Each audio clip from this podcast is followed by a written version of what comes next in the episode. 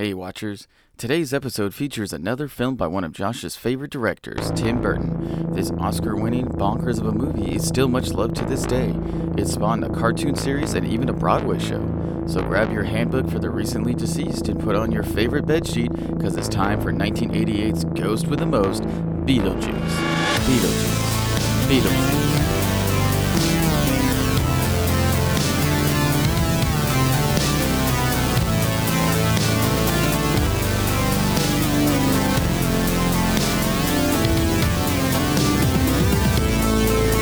Welcome to the Midnight Watch Podcast, the show where we discuss classic, cult, and modern classic movies.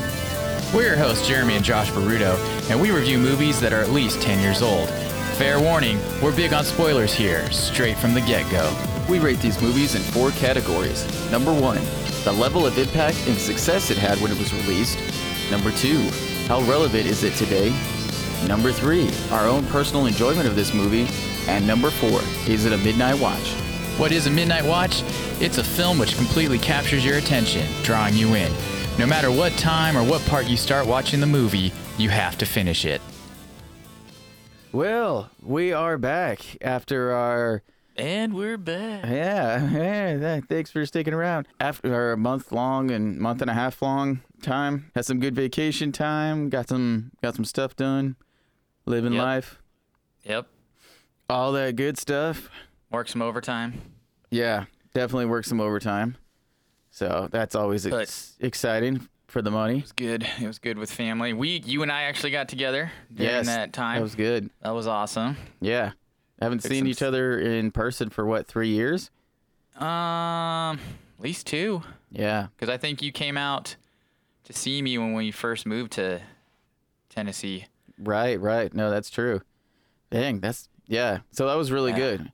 Finally got finally got some some sick pictures, so that was I know, pretty some legit. sexy pics right there. I know, We right? oughta- Yeah. Hopefully y'all enjoyed some of them. We have a few more. Yeah, next We'll time gonna go shirtless, but that's only for our myfans.com. No, I'm just kidding. Uh, uh, all right. We laugh. We. l- it's like my friend at work would always say, "Well, at least you're married." All right, let's Uh. jump into it. Let's do it. Beetlejuice. It came out in 1988, directed by the man Tim Burton. Score was by Danny Elfman. Written by, I didn't write that down. Uh, I should have written down what it was written by. Uh, would you look that up for me? Yep. Looking. Box office, or I'm sorry, budget 15 million. Box office 84.6 million. So this movie killed actually 1988. This was really good. It's actually the 10th highest highest grossing movie of the year. I saw that. Yeah. That's pretty dang good for a, a new director's second outing. Right, and a, a a completely new IP and everything like that. Right. Who was it written by? Okay. So we got Michael McDowell, Mm-hmm. Larry Wilson, and oh, that's for the story. And then Michael McDowell also did the screenplay along with Warren Skaaren. Warren Skaaren. Is he related to Michael Scarron? Uh, no idea. I didn't go that far. Um, Oh, but the writer, um, this guy Michael McDowell, also wrote uh, "Nightmare Before Christmas." oh, that's cool. Uh, yeah, I forgot. Yeah, he was saying that um, they were treating to do uh, the sequel because it was a hit, and then um, just things got out of hand, and they just never did it, and they've been supposedly Right. working on it for years. I know. I think back in 2015, there was like a big push, like it's happening. We got people signed on. It's gonna happen, and then just And nothing.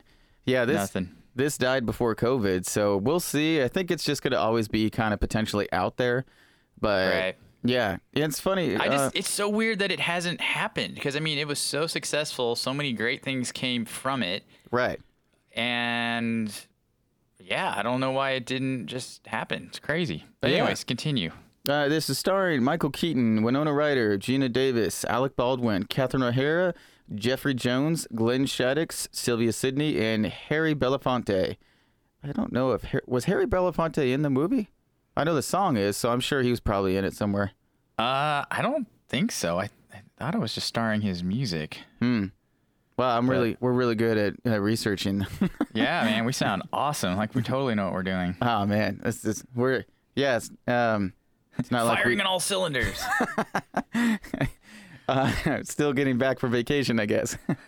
uh, yeah, the, the thing that was kind of funny though about this movie though is when it, it was supposed to originally be a horror movie, and Beetlejuice was going to be like a winged demon who was like a hardcore Right. sadist, rapist, all kinds of stuff. Yeah, a And- lot darker. Yeah, a lot darker. And then they were like, no, let's just make him, let's make him what he is. Which actually, I Right. also heard that a majority of that was Michael, um, Michael Keaton doing that. Like he created the Beetlejuice character.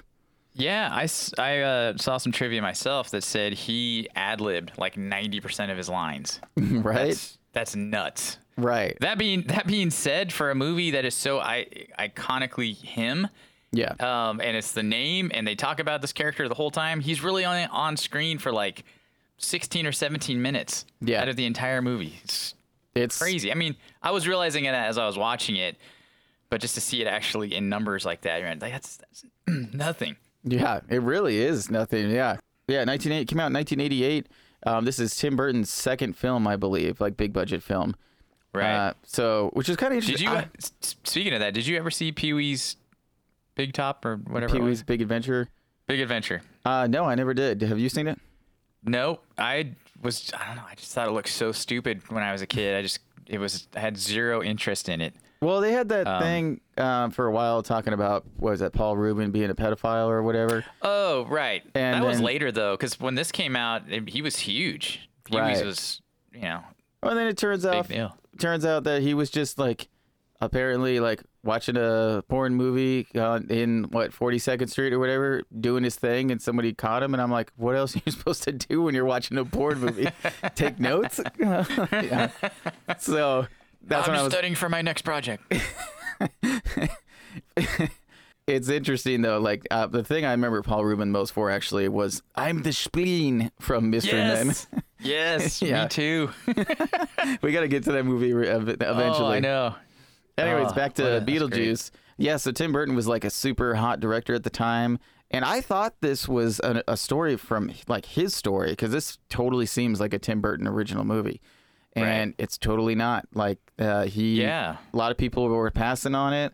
Um, apparently, like the entire cast passed on it except for Geena Davis. She was the only person who signed on uh, real, real quick. Like immediately, right? Yeah, Michael Keaton thought he didn't get it until he watched Pee Wee's Big Adventure and talked to Tim Burton, and then he's like, "Oh, okay, I get this.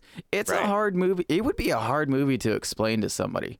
Right. And especially when there's really nothing else like it. I mean, because I was even, Yeah. and maybe this is just the genius of, of Michael Keaton, you know, young Michael Keaton at that. Yeah, Uh, it's very much like The Mask, or it's very Jim Carrey, um, you know, larger than life characters and caricature.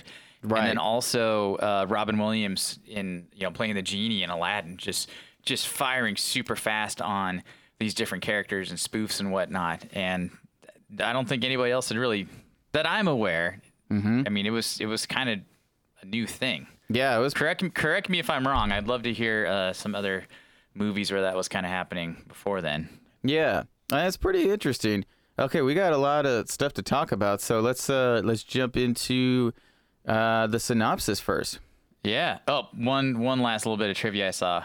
So apparently they needed a title for the movie, and Tim Burton was was going with House Ghosts, and then jokingly said to the producers, "We should call it Scared Sheetless." and as a joke, and they totally took it seriously, like, "Oh, that's a great idea," and he was like, "No, Well, bad idea." that sounds like a like a TV episode of some like Halloween episode or something. Right. I mean, it's funny for sure, but I, it it would have kind of taken it down a notch as far as Right. you know the the scary element. I think. But Right. I digress. You ready for some uh, some Wikipedia synopsising? I'm ready. That's a. I don't think that's a word. I don't think so either, but, I wiki used it. wiki up. It's good. Wiki up. Wiki up, mother. Okay. Married couple Barbara and Adam Maitland or Matlin. Maitland? Matlin. Live in winter. That's kind of what I was thinking it was. Man, we Matlin. suck at this today. We're rusty, man. It's oh cool. yeah. We're gonna cut ourselves a little slack here. Okay. Okay, let me start over. Married couple Barbara and Adam Matlin live in Winter River, Connecticut, in an idyllic country home, which real estate agent Jane Butterfield, Barbara's pushy cousin, pressures them to sell. Returning from a trip to the hardware store, they swerve to avoid a dog and their car plunges off a bridge and into the river. Back at home, they cannot remember driving there and have no recollection, recollection of the accident. Adam attempts to leave the house and finds himself in a strange desert inhabited by monstrous sandworms. He quickly returns to the house where they find a book titled Handbook for the Recently Deceased and realize they drowned in the crash and are spirits trapped in their own house. Jane sells their home to the Dietz family from New York, who are Charles, a former real estate developer, his second wife, Delia, a sculptor, and his teenage goth daughter, Lydia, from his first marriage. With their interior designer, Otho, Delia makes plans to renovate the house. The Madlens attempt to frighten the family away, but fail because they cannot be seen. They take refuge in the attic, where a being named Beetlejuice sends the two advertise or sends the two some advertisements promoting himself as a bioexorcist. Consulting the handbook, the Matlins open a door to the netherworld and discover that the afterlife is structured as a complex bureaucracy. Their caseworker, Juno, tells them that if they want the Dietzes out of their home, they must make it happen. The Matlins ask about Beetlejuice, and Juno explains he was her former assistant who became a freelancer and warns that he is a troublemaker and they should not seek his help. The Matlins return home and meet Lydia, who is able to see them. Lydia tells them she has read the handbook, and the three become friends. The Matlins still want to remove the Dietzes, however, so they summon Beetlejuice. His abrasive behavior convinces them they made a mistake, and they refuse to work with him. The Matlins attempt to frighten the Dietzes at a dinner party, but their actions backfire, amusing the guests. The Dietzes search the attic, and Otho finds the handbook. Beetlejuice manifests as a monstrous snake and attacks them until the Matlins order him to stop. Juno summons the Matlins and scolds them for calling on Beetlejuice and providing proof of the afterlife to the living. She then insists that they get rid of the Dietzes. The two cannot bring themselves to scare Lydia and decide to allow the family to stay. Charles has the idea to turn the town into a tourist trap themed around the supernatural and persuades his former boss, Maxie Dean, to visit. And Maxie demands proof of the supernatural. Using the handbook, Otho summons Adam and Barbara, but they begin to decay, and he realizes what he thought was a seance was actually an exorcism. Lydia asks Beetlejuice for help, and he agrees on the condition she marry him so he can be free to enter the mortal world. She agrees and summons him. Beetlejuice stops the exorcism and di- disposes of Maxie, his wife, and Otho. He then summons a ghastly minister to wed Lydia. The Matlins intervene before the ceremony is completed, with Barbara bringing a sandworm to devour Beetlejuice. The Matlins and the Dietzes agree to live in the house in harmony, and Lydia becomes more socially adjusted from her friendship with them as she attends school. Meanwhile, in the afterlife, Beetlejuice impatiently sits in the afterlife waiting room, waiting to be called in. He steals the number of a witch doctor who is to be called in next, and in response, the witch doctor angrily shrinks his head in retaliation. Dude, it does sound a lot darker just reading this, even. Yeah, it does. Beetlejuice sounds just super evil and not as fun as Michael well- Keaton makes him. Well, he's definitely like definitely pretty pervy, and like oh, oh, dude, that was that surprised me because I was almost gonna watch this with the girls, and it's not like it's not like they couldn't see this. It's just me being dad mode again. I was just like, man, this movie's kind of dirty, and Right, you right. said he's very pervy, and right. I was uncomfortable Well, that's like with the thought of the girls watching it. I had the same feeling too. Where I, yeah, I was like when I was watching uh, Guardians of the Galaxy two in theaters, and they show up at like the uh, with the, Oh, ro- the- robot sex mansion, and like Yeah. and they just Android brothel. yeah, and I'm like looking around, like I'm like this is a Disney movie. Anyways, um, so yeah, this is a Michael Keaton's favorite film, actually of his own. Um, he- Yeah, that's he loved this character. This is the only movie that he actually would want to do a sequel to. I guess he's never been in a. Well, no, I take it back. He was in Batman Returns. So, uh, but besides that, I don't think he's really been in a sequel. Yeah, not that I can think of. There, there was that Static movie he was in. I don't. There was a sequel to it, but I don't know if he was in it. Hmm. It was that horror movie from like I don't know, 15 years ago, maybe Static was that like the something like that. Was that Shocker? White, Like- or white white noise. Was that what it was? Oh, yeah, I, I know. I remember the movie. I never saw it. Here we are, just just quick with the facts again. Man, we are just yeah, we were just doing fantastic. Cool Crushing fact. it. Cool fact about this: Beetlejuice was the first DVD sent out on Netflix in 1998. That's So- amazing. Yeah, so that's actually like kind of groundbreaking since Netflix is a juggernaut now. Right. Yeah, Yeah. What an honor. So when was the uh, when was the first time you saw this movie? Oh shoot, man, it's been forever. Um, maybe when I was like 19 or 20. So 2007 or something like that, maybe. Wow. Yeah. Oh, and that that movie I was trying to remember. It is called White Noise, and it was from 2005. And I think there was a sequel to that, but I don't think he was in it. Yeah. Anywho, so back in 2007, you think was when Yeah. you first saw it? Yeah, I think so. It was like yeah, because I, I was uh, that's when I was just watching a ton of movies. So I think I I saw it then, and I thought it was pretty good. Uh, what about you? I, this is another one. It was one of the few Tim Burton ones that I hadn't seen, um, like all at once or straight through. In fact, I realized I probably only saw really about 20 minutes of it, and it happened to be most of when Beetlejuice is in the movie. Really? Wow. Yeah, just on TV and whatnot, just seeing different clips of it when it was on. But Wait, wait, I wait. never just, So you've never seen this whole movie before? yeah, Wow.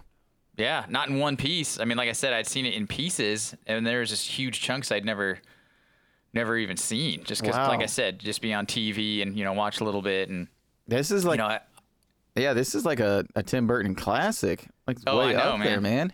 yeah. Wow. Well, I, let's see. I haven't. I was looking at it. I haven't seen Pee Wee's Big Adventure, Mm-hmm and um, I haven't seen. I started Big Eyes, and it was a little slow, and I just I, got to go back and finish it sometime. yeah, I haven't seen those, and I didn't watch Dark Shadows. I kind of fell off. Well, I fell off the Tim Burton train a while ago, so I didn't watch Mrs. Peregrine's um, Home for Peculiar Children. Oh, I haven't seen that one either. Even I keep waiting to watch that with the girls. I really liked the book. I thought it was fantastic. Fantastic. Yeah, the book was fun. Yeah, so that's I'm curious about the movie. Yeah. Is there uh, anything else we want to talk about that has nothing to do with the Beetlejuice? we, I keep rabbit trailing like crazy.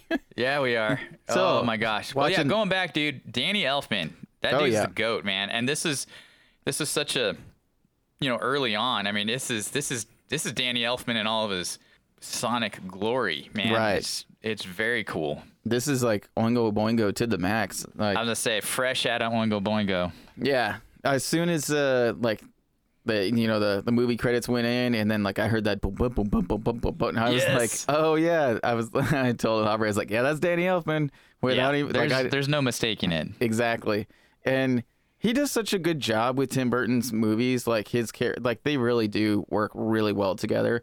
Because he's really good at doing like really like quirky stuff, but then he does Yeah. really dark, menacing scores as well. Right. But it's all like whimsical at the same time. Like somehow he just blends like you're not really scared, though this is probably I would say the scariest one that he's done. I mean, That, I know that he Danny did Elfman's Sleep- done. oh, well, Tim Burton, I mean, along with Danny Elfman because I know we did Sleepy Hollow. I don't I don't know. I don't remember that one being scary really. Oh, that movie's way darker than this one. You think so? Yeah, it's serious. It's played really serious, and it's there's gore Right. in it and like different stuff. Like, Oh, it is. I need to rewatch it. It's been that's been a long time since I've seen that one. well, maybe we'll shelve that one for Halloween because like that one's um, that one's a lot of fun. So we could, yeah. And like Sweeney, I love Sweeney Todd. I know that one's super dark. I don't But think again, I wouldn't I wouldn't say that's scary though. no, that one's not scary. It's just dark, and I don't think that was that Danny Elfman because that's a Broadway show. So that's why I think all most of the music Oh, yeah. was Right, that was the was already actual music from the Broadway, right? Unless he did some of the maybe there's some of the in between stuff, but I don't know. We'll have to look into that. yeah. Anyways, another rabbit trail. I well, not know, really a right? rabbit trail. Well, that one was sort of, uh, yeah, in the same, same, same, you know, same neighborhood. So Michael Right. Keaton based his performance of Beetlejuice actually uh, off of Chop Top from the te- Texas Chainsaw Massacre too. That's pretty cool. Yeah. Which I haven't seen that movie yet, so We'll we'll get to it, that'll be I know. I can't wait. which is really funny. Another little rabbit trail. The beginning, like the coolest scene out of the movie, is the beginning part of the movie, and it's an Oingo Boingo song that's playing, and it's just like freaking legit. And so, anyways, that's a little Wow. Danny, Danny Elfman We thing kinda, right there. We kind of tied it all together. That was We not so much of a rabbit trail. Yeah. Um, I gotta say, uh, I'm kind of. A, I realized as I was watching this movie, I'm kind of a big Geena Davis fan. Oh, dude, she's like, yeah, she's so she's- solid. Awesome, and she's like freaking beautiful. Like in every movie she's in, like she just she just looks good from early on till Right. her later stuff. She's she's awesome. Was this? Yeah. And she's done so many different types of roles. I mean, yeah. uh, you know, Stuart Little's mom, like total mom mode, and then she's the last know, kid, last kiss goodnight. Oh, I know. And then she can be this total action star, you know, badass chick. And Right. uh, was it Cutthroat Island? That's a crazy one. I never saw Actually, that one. I knew that That's was another one that I've only seen pieces of. Well, I know it was a box office bomb, so that's why. Man, we Right. really okay. So Geena Davis, good, good stuff. um, Alec Baldwin um, hates this movie. He thinks he did a terrible job in it, and I was like, this is one of the only movies I like Alec Baldwin in.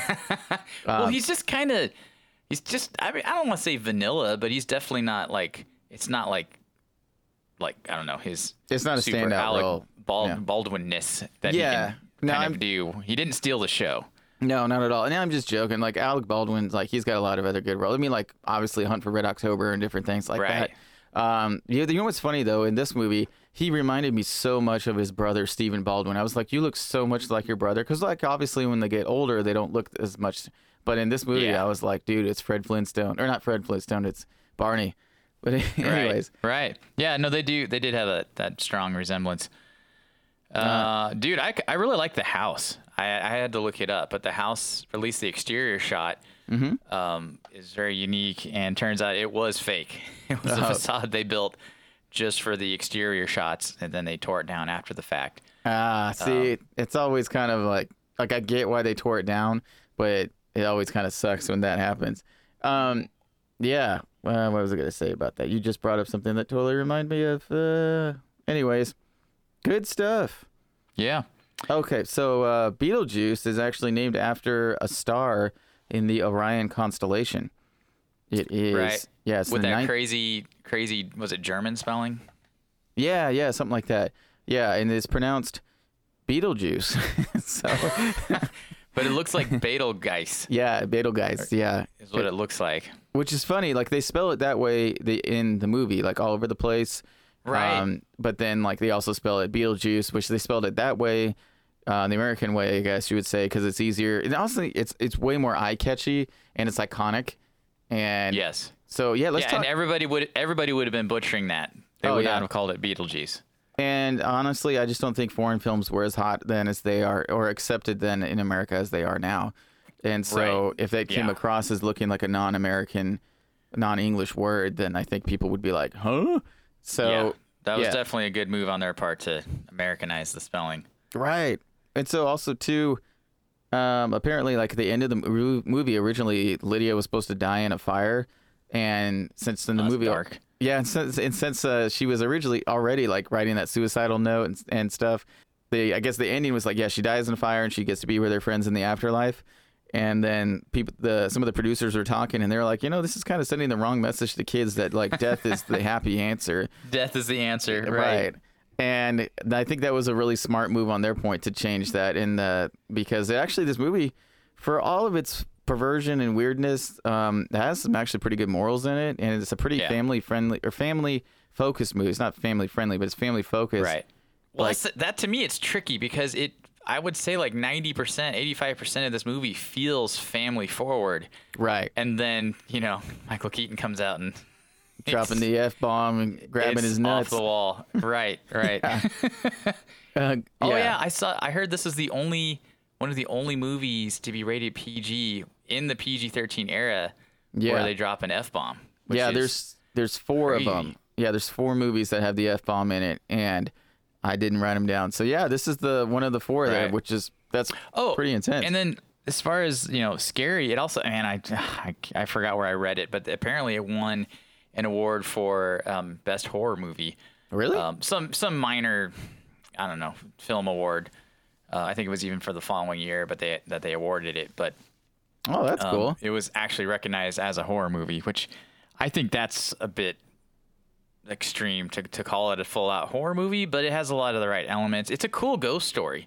I don't. I I mean, definitely dig the ghost story element. I definitely I, I think it would actually fall under a horror movie like very it does but it's um it's very light uh horror yeah, movie It, it it is. It is a horror movie. It's just it's just mild. I mean, there's genuine Wild creepy, really creepy parts in it. Like, Oh, for course, he- sure. when he turns into the snake, like that's like super creepy. We Right. come for your daughter, Chuck. Yeah, it's just that's super creepy. Yeah, Um, it does. It just and that surprises you, and it's it's not like a jump scare, but you're just like, dang, that got weird or creepy or kind of Right. scary all of a sudden, and then it's back to being kind of whimsical. And right. uh, back to Winona Ryder, like to me, she's such a vanilla goth. Like she's not like a like a super dark Marilyn Manson looking goth. You know? No. yeah. No, she's the she's the I don't know what you would say. She's a gateway drug to the goth culture. She's a, so, gate, a gateway goth. um yeah, like the, the thing that's funny though is um yeah, or not funny, but the thing I thought was interesting too is um they only spent a million out of the 15 million on special effects cuz Tim Burton Tim Tim Burton Tim Burton initially he really wanted the the movie to look cheesy on purpose. So yeah, I thought that Yeah, was actually really too. cool. It was something like since the budget was a little bit on the small side for special effects, he on purpose was like, "Let's go B movie style and let's Right. cheese it up," which is great. And then it, to me, it really strongly reminded me all those those you know B kind of cheesy effects. It really reminded me, and there's a lot of elements from Nightmare Before Christmas Right. Well, that I think a- translated straight over. It has definitely like uh, Ray Harryhausen like vibes to it, but then it also Big feels time. almost like Gumby sometimes. Um, Mm-hmm. And I think surprisingly, because they intentionally went cheesy, it actually the movie looks good. Like, um, what is that? Thirty years after it's been out, like it's still you Yeah. can watch it. It holds up because it intentionally was cheesy when it came out versus you know right. like the it's it's late- not like oh this is the best effects we could throw at it. You know, no, it was. right. they went backwards on it. It was pretty. Uh, it's to me, it's a little bit of that kind of indie filmmaker, groundbreaker, you know, thing that you look for in in new um, directors. You know, and that's Right. It's like a, a throwback technique, but using it in a modern application. Yeah. No, it's so interesting because like this movie shouldn't have worked technically. It just really shouldn't have. It just it, Right. It's it's too weird and dark to be a family film, but it's I don't know. It's, it's it rides that right that line right there. It's like a transitional Yeah. film. Yeah. Um yeah, it's interesting. But it is uh it's quite funny. I was surprised how much I was enjoying it and laughing and well not surprised. Well, I guess a little bit surprised. Like I just I had never gotten around to watching it and then here I am finally seeing it. I was like, man, this this is really fun. Like this is a really fun movie and just it's still so quirky and weird and dark and morbid and Right. just kind of Well, it's a ride. It's kind of a ride. I do like how they clearly the whole movie is about death and how they breach that topic in a kind of lighthearted way. Because at first you're kind of like, oh, that's creepy. They died and blah blah blah. Um, but um, the for me the funniest part of the whole movie is when they they miss the dog and they go through the wall and the dog's Yeah. standing on the one plank that's holding them up. I just Right. that just I busted out laughing because I just didn't expect that. Right. And- and then their the bumper sticker on their car that you see early on, like in the first opening shot as it, it pans up to the house. Mm-hmm. It says something like "I break for animals." Yeah, exactly. so it's what I- you get. right? so I thought that was too funny. But I do like the the whole thing about family though, and the reason they care about Lydia, besides the fact that she can see them, is like they Yeah. can't have kids, and so like the fact that all of a sudden they have an opportunity to be type type of parents to to this uh, this one person who need, who's maladjusted. Right. Not saying that Goths are maladjusted. She just was clearly like going off the deep end and like suicidal. Right. Yeah. Her just the messed up kind of family thing. Her dad was kind of I don't know having his own self crisis of self or whatever you want to call it, and then the weird stepmom. You know, she's just kind of a whack job trying to do her thing and You know, getting it's- lost lost in the mix. But yeah, go ahead. And it's totally funny because that actually kind of totally reminds me of her character inside uh, Schitt's Creek. so, yeah. um, like it literally could, could be her, like her twin sister or something like that. She's obsessed with the new stuff and all that. I just thought that was she hilarious. is she is so awesome. I she love her. And I was, yeah, she's anything she's in. I'm like, okay, she's gonna have a good role. This is gonna be Yeah. awesome. Yeah. yeah I don't think I've ever seen her in a role that I didn't like. No, yeah, she's always good. Like what? So what was your actual like thoughts on this? Since this is the first time you actually saw the movie, so okay, like for example, let, uh, let me break it down real quick. Like my uh, my wife and I watched this. I remembered this movie being crude, and so, um, but my wife was like, I don't remember this movie being that crude. Like, it's like, it's not like, I don't know, like fart jokes and stuff. It's like, it's it's like boner jokes, and Yeah. and it's it's not shy about it, and so, uh, yeah, that that actually was one of the things I wrote down. Just how much, because I remember last week when we were talking about it, and then I I mentioned to Trinity, I was like, "Hey, let me. What do you think about me watching this with the girls?" And she was just like, "Ah, pro- let's let's not," you know. And right, um, and again, it's not like they haven't seen stuff or heard stuff like that, but it just. I don't know why I keep having to justify that. I just feel like a bad parent. I don't know. Well- anyways, well, it's kind of it's kind of weird because like when the the he goes over to like the brothel and like you're laughing, but at the same time you're like, this is awkward, and yeah, But it it just really surprised me whenever you know the 16 minutes of of Beetlejuice is there. I mean, you're just like, this is not a kids movie. Like, oh mm. my gosh, it's No. very dirty and obscene, very sexually suggestive. Right, Um, it just it goes, you know. It, I don't want to say the whole movie is extremes, but when it gets to the humor like that coming from him, it's yeah, it is out there, and it, it it's funny. It is hilarious, but I think you get kind of lulled into the family moving Right. flow, and then all of a sudden it's like bam, and he's just like, oh, it's it's kind of rated R humor a little bit, right, and uh, you're just like, wow, that's it's shocking, but watching it as an adult and as a you know a Tim Burton fan, I was just like, wow, he's this is kind of a little more extreme than a lot of his other work. which is funny. I'm oh, sorry, go, go ahead. ahead. Nope. Uh, I was just say it, it's funny though because like this movie spawned you know a kids cartoon there was video games there was all kinds of stuff and so Yeah. clearly this movie was aimed at families and it got a PG rating even though the PG-13 rating was out by then and right so and i think pg-13 would have fitted better? I don't understand Yeah. how it only got a pg rating. And I- I don't know it's either. funny though because you look at pg movies from the 80s and early 90s and there's a lot more language in them than Yeah. pg movies have right now. Even with like you said pg-13 still being a, a thing.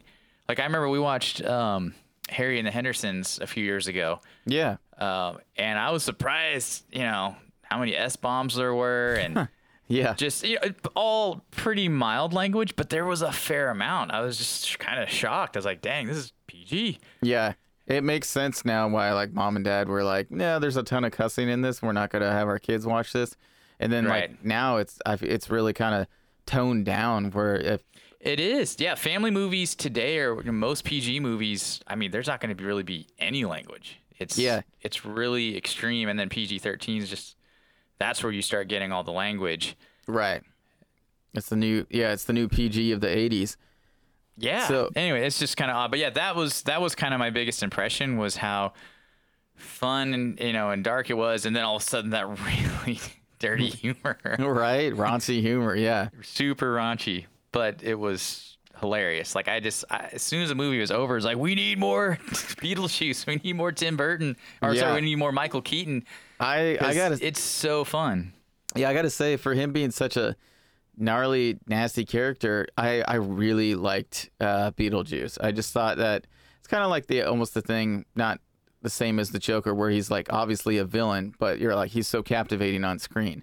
So much fun to watch. I, my favorite Yeah. my favorite part with him is when he's chilling on the two tombstones and he's telling Lydia like that uh they you know they need to get married and she's trying to make a decision and she's like okay and she looks over at him and then he's just like straightens his coat and, and casually puts a pen back in his uh, pocket and he's just looking at her like you know what to do i'm waiting and that, that whole scene was just like so like I don't know. It's just like little small things that uh, Michael Keaton did in that, and I was, Yeah. and he killed it. And I was just like, oh He man, did. Like if I had seen this movie um, a couple years ago, I would be a bigger Michael Keaton fan than like but like now, just because I appreciate like all, all the work that, as an older person. I see that because like I only remembered him in like Batman, and I thought he was kind of vanilla Right. as Batman, and you know, and so I don't think I saw him in anything else besides that, and that was a long time ago.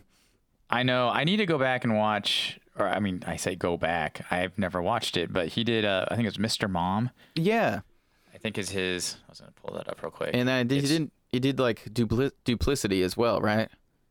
Or multiplicity or something like that. Multiplicity. Uh, I think duplicity is actually a movie with Clive Owen. Yeah. He's in a ton of stuff, but it's I was trying to find his earlier stuff. He started off, I thought, predominantly more as like kind of funny and like kind of lighthearted yeah, stuff. exactly. Yeah, no, he was very much a, a comedic actor. Yeah. And so this wasn't like a big, this wasn't a stretch. In fact, I think if I remember reading correctly, it was more of a big deal for him to do Batman than Was it it? was for him to do this. Because yeah, I'm looking at his, um, his uh, filmography right now, and there's a lot of like, um, sitcoms and stuff like that that he was doing.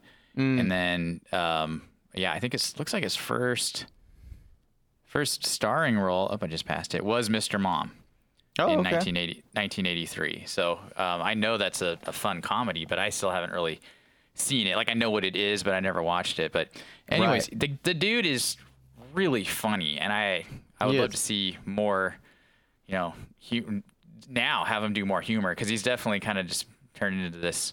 In my mind, I don't know if I can speak for everyone, but it definitely you think of him in more of a dramatic role. Oh yeah, I mean after Um, Birdman and like the fountain or the, the foundation and all that stuff.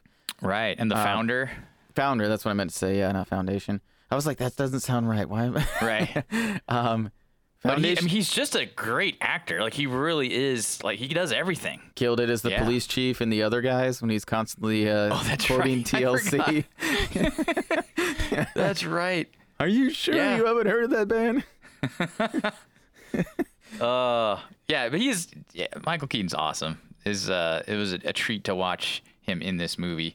Yeah. Um, definitely, definitely need more. That was Yeah. that was kind of my takeaway towards the end of this. Was there's I can't believe they haven't done another one yet. My other takeaway was it's so it's such a crazy and weird story, and I know we kind of expect that from Tim Burton, Mm-hmm. but there's a level of weirdness that you don't see in a lot of his other movies. Um, Right. I feel. I mean, you have this one. You've got Nightmare.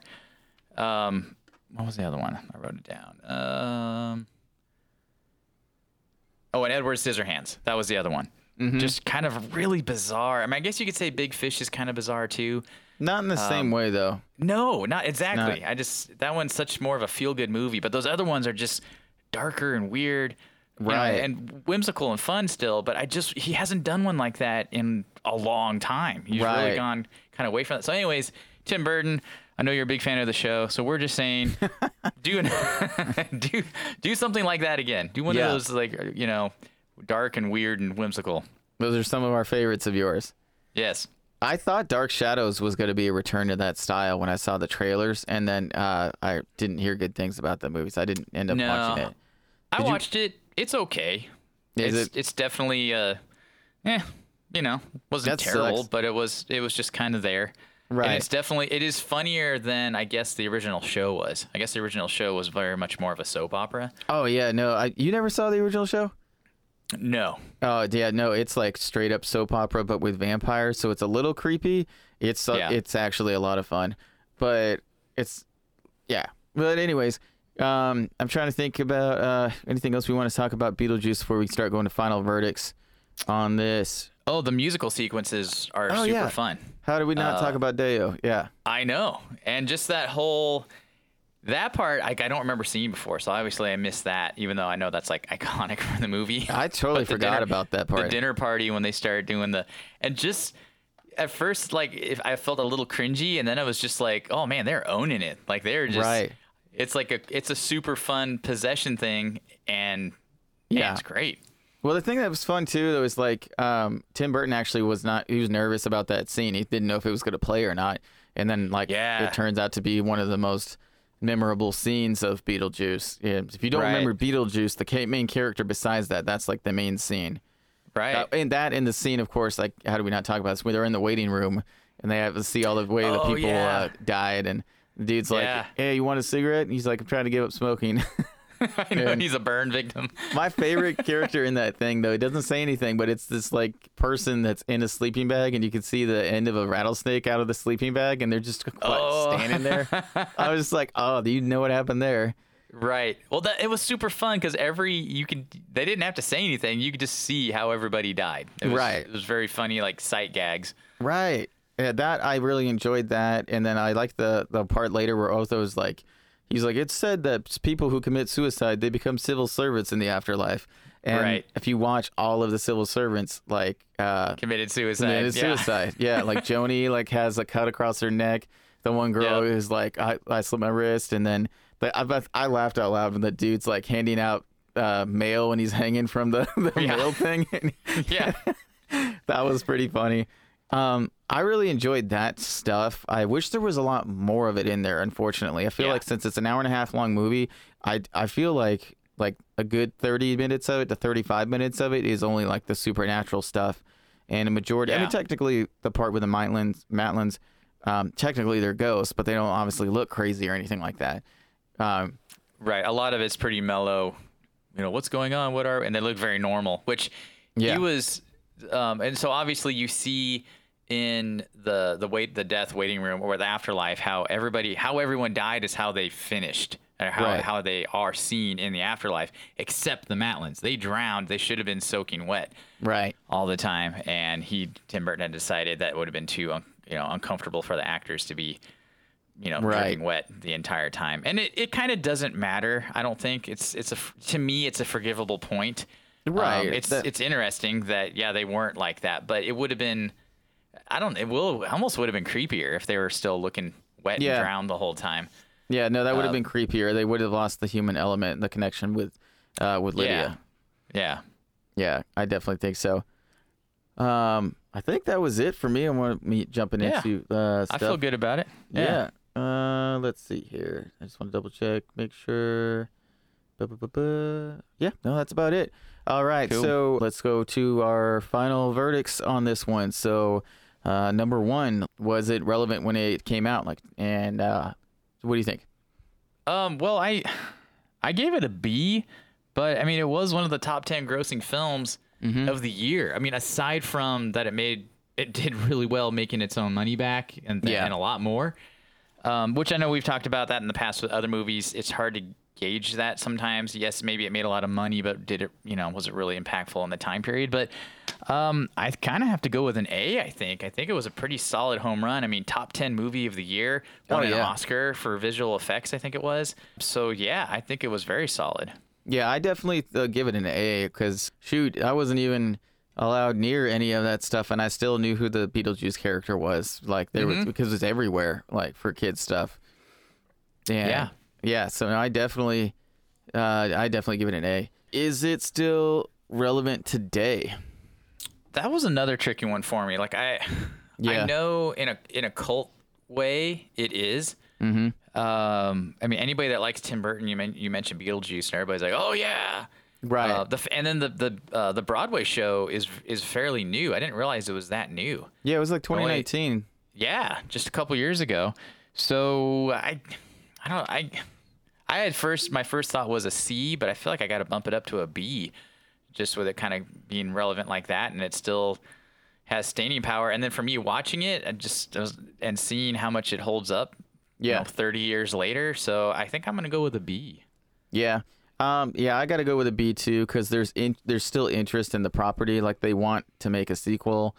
Um, Yeah. It's definitely, it's I think it was definitely influencing for Tim Burton's fans for sure because that was like the first one I would say. Well, I mean, I didn't see Pee Wee's Big Adventure. I need to watch that, but this is the first one that clearly has um, German Gothic architecture, which is like all Oh, yeah. Tim Burton loves that stuff. And yeah, and this you- is, has his fingerprints all over it. right time. it's clearly heavily influenced by like what he likes and shoot there's even that little like character of jack skellington on top of the like the um, carnival thing that's on michael Right. keaton's head at the end.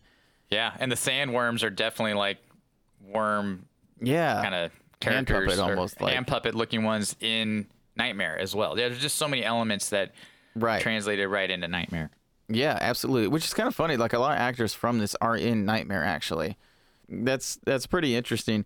So let's do personal enjoyment. Man it just it really shocks me that you're a you're a huge tim burton fan and you hadn't seen this movie I know, right? Yeah, that really love so many me. of his movies, and I don't know why I never got around, gotten around to see it. So when you suggested this, I was just like, heck yeah! Like, yeah. it's about time that I watched this movie. I could not wait. Yeah, I, And, uh, that that's the biggest surprise so far for me for this year. for the year. for the year. Can we top it? We don't know. We don't know. Um, okay, so speaking of that, I, I got to give it a B. Okay. Um, I, I really enjoyed it. It wasn't quite an A for me, but I really liked it. It was super fun. Nice. I gave it. I'm gonna give it a C because um, we were watching the movie, and about halfway through the movie, we paused it. We had to put Harper to bed, and we were talking about it. And I was like, "This movie's really slow. It was just not moving very fast for me." And then we came uh, back to start watching the rest of the movie again, and that's like it's literally like at the halfway mark when that movie just like it kicks off, Yeah. And like all the crazy stuff starts happening. You actually get Beetlejuice, and then it was a lot more entertaining. Movies moving faster. They had gotten past all the setup, and part of um. So for me, I think the movie is actually really well put together, and um, Yeah. it's definitely a piece of art. But for me personally, though, um, I probably won't watch it again unless like it's somebody who's like really wants to watch it, or if it's on. So for me, I'm gonna give it a I'm gonna give it a C because it's totally a decent film and stuff. But like it's for me, it's not. Uh, it's not super rewatchable like um, some of other some of Tim Burton's other films. I get that. I totally get that. Yeah, I was surprised myself as I'm watching it. And when you first hear Michael Keaton's voice, like you don't even see him, it's just a voiceover when he's looking at the, the, the Obituaries. classifieds or the obituaries. That's what Yeah. it was. But he's looking for a job. Yeah. And I looked down at the time on the movie and I was like, dang, it's almost halfway through the movie when you first hear his voice. I mean, that's that's a lot of movie going through already before Right. you even you know here's the main characters or the the name of the movie that character's voice. So Yeah. I I get that. It's like seeing Casper halfway through the movie. Right. Yeah. Seriously. Midnight is it a midnight watch? So no, it is not for me. Um, no. not now. Um, Not it's ever. definitely a, it's definitely a midnight Josh. So you know how how I am about that. Yes, Not a midnight watch. I kind of feel though like if I had seen it more often, it could have been maybe. I can Um, see that. As, yeah. But as yeah, but as of right now, it's like yeah, I would I would enjoy parts of it, but I I can't say I would just be like oh I'm watching all of it like Big Fish. I'm watching all of it. That's Right, just- right. That's happening. No, I totally get that, and I totally understand the love that people have for this movie. Kind of like you know, it's like- Absolutely. It's like Flash Gordon. I totally get that. Like, uh, Yeah. and I'm in the same boat as Flash Gordon. I really wanted to like this movie more. I thought I was going to really enjoy it, and well, okay, not not as much as I really wanted. To, I really wanted to enjoy Flash Gordon. It I know you did. wasn't there. I was like, ah. The, You know? the disappointment in your voice was very, very apparent. I was yeah. Oh man. Yeah. So yeah, it's not a midnight watch for me either, but I totally think this would be a movie that would be up mo- a lot of people's alleys as a midnight watch. Absolutely, yeah, it has that vibe, that cult. You know, I can't. Man, I want to call it a cult classic, but it's like not. It was a mainstream success. You're right. I guess maybe by today's like pop culture standards, if you're into it, it might feel like a cult classic, especially if you're younger. Maybe Right. like, oh, that's an old movie, but I really like it, kind of a thing. Right. Well, it's kind of like um yeah, cuz like Nightmare Before Christmas is like still very much at the forefront. Yeah. Of well, pop it's it's such a it's such a big Disney property, and they push it every year. Yeah. You know, every Halloween, even and Christmas, even. I mean, it's a big part of the ride at Haunted Mansion ride at Disneyland. So it doesn't ever kind Mm-hmm. Of. It away, just seems yeah. to be yeah growing in popularity even. Yeah, that makes sense. Versus uh what was it? Beetlejuice um I'm trying to think. I thought there was like a not well, I mean obviously they have the Broadway show, but I thought they had something else like that besides the cartoon. And was, you know what's funny though? It's just in the 90s and the 80s they like made cartoons out of all kinds of stuff. Out of everything, I know. Right. It was crazy. Right. But anyways, I, I think that's about it. So uh, yeah, that wraps it up, you guys. If you want to check out this movie, uh, I rented it on Amazon Prime. What about you? It was on Hulu. That's where I saw it. Oh, hey, there we go. Uh, yeah, well, special thanks to our sound producer, Jake Colvin.